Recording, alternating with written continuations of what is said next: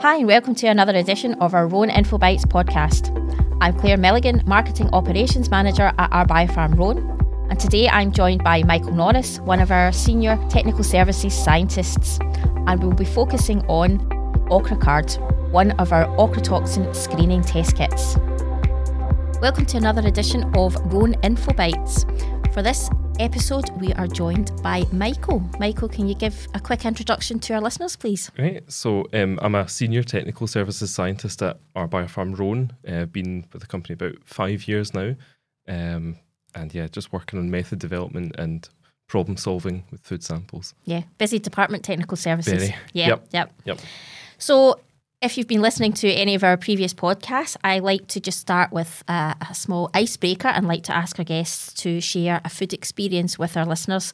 So, it can either be something good you've had, you know, good experience, a bad experience, or perhaps just even a funny story. Yeah. Okay. Well, probably one of the perks of the job is working with some crazy foods. Cheese, relatively inoffensive, but when you extract it with solvents and a fume hood and a blender and it goes neon orange and neon yellow, it, it's quite it's disgusting. in short, it's disgusting. Working with that is is not fun. There's been some days where you come in nine in the morning. The last thing you want to do is blend cheese. Yeah. Just don't eat cheese? I do. With caution, of- yeah. with caution, stay away from the bright orange stuff. I suppose that's the downside of working with a, a food diagnostics company, Yeah. isn't it? That it can put you off certain Yeah. foods once you've been working with them in the lab. Yep, you get a bit jaded. Yeah, yeah.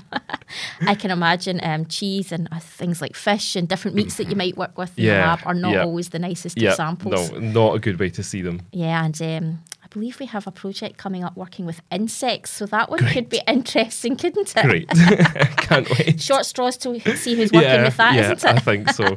Yeah. So, um, this is really one of the first podcasts where I would like to focus on a particular product. So, we're going to focus on OCHRACARD. Um, it felt like a good time to talk about this product, particularly following the new legislation with regards to ochratoxin A. So, can you start by giving a brief overview on the principle of the product? Yeah.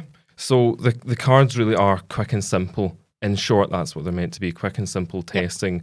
Um, it really is just an extraction of your food sample to get the mycotoxin, a quick filtration step, um, and then you apply it to the card. That's what it really is. Um, after the immunoaffinity column cleanup. So after the immunoaffin- immunoaffinity column cleanup's been put in, you apply your elute to the card. Yep. Um, the antibody in the card will bind any toxin that's there, and then a kind of ELISA-like process takes place. So you apply a conjugate, you apply a substrate, a wash, and a stop solution, and you get a color reaction. Yep. So um, the presence of a color there is a negative response Okay. uh, because the conjugate's taking the place of the the analyte on Okay, the yep. Sure. Um, so it's like a mini ELISA, really short and quick. yeah, so sounds quite easy to use with minimum lab setup, Yeah. perhaps. Yep. Yep. Yep. Not a lot of equipment needed at all. Okay. So I think we've talked before about mycotoxin levels being controlled by various EU regulations. And our last episode, as I say, we talked more in detail with the new ochratoxin um, legislative levels that have been put in place in Europe. So some of the changes were lower levels for coffee, and there were some new spices and herbal infusions which were added to the legislation.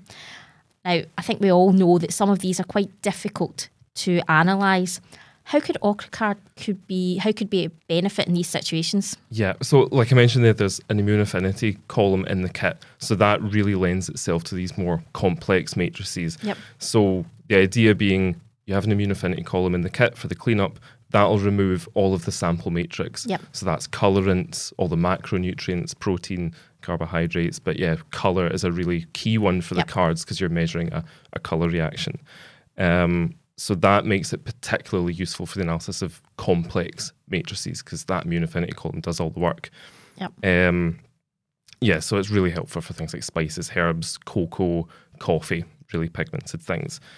Those are, as you say, difficult to analyze by ELISA because of that. Yep. Uh, you really need that good cleanup beforehand. So adding that in, you get a really quick and simple method, but you can apply it to all these complex matrices that would be much more difficult with ELISA.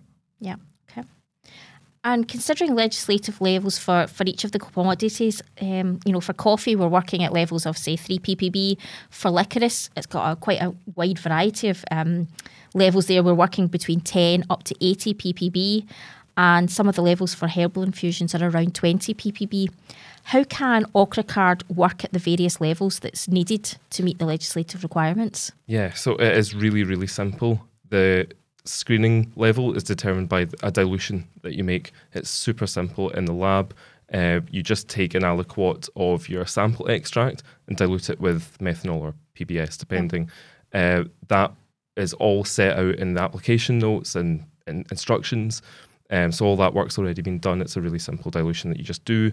Then that sets your screening level um, and off you go. Yeah, and as you say, not only is the kit simple and easy to use, Michael, as you say, the application notes, the instructions for use pri- provide all of the details, and the customers can yeah. choose the, the various dilution yeah. that they need to meet. Really um, flexible levels that they're working with. And finally, can you explain what you see as some of the benefits of working with a product like OCHRACARD? Yeah, right off the bat is probably a time saver. They're so fast. One sample you could probably do in less than half an hour, much less than half an hour. It really is very, very fast. Saying that though, because it's got an immunoaffinity column, it's really robust, really flexible. You get really good results, really precise and accurate results because of that high quality immunoaffinity column in there. Um, but yeah, time saving, cost saving because of that, um, but with the flexibility of an immunoaffinity column. Yeah, and presumably, obviously, it's a good screening kit. That's what it's intended for. But you can go on and use your elute from the immunoaffinity column to go and confirm yeah. results by HPLC, yeah, if needed. So exactly. yeah, you've got that flexibility yeah. there with customers. Yep. Um, there. So yeah, thanks for coming in and speaking to us today. That's concluding another episode of our Rhône Info Bites, and we look forward to speaking to you all again soon. Great. Thank you. Thank you. Thanks for having me.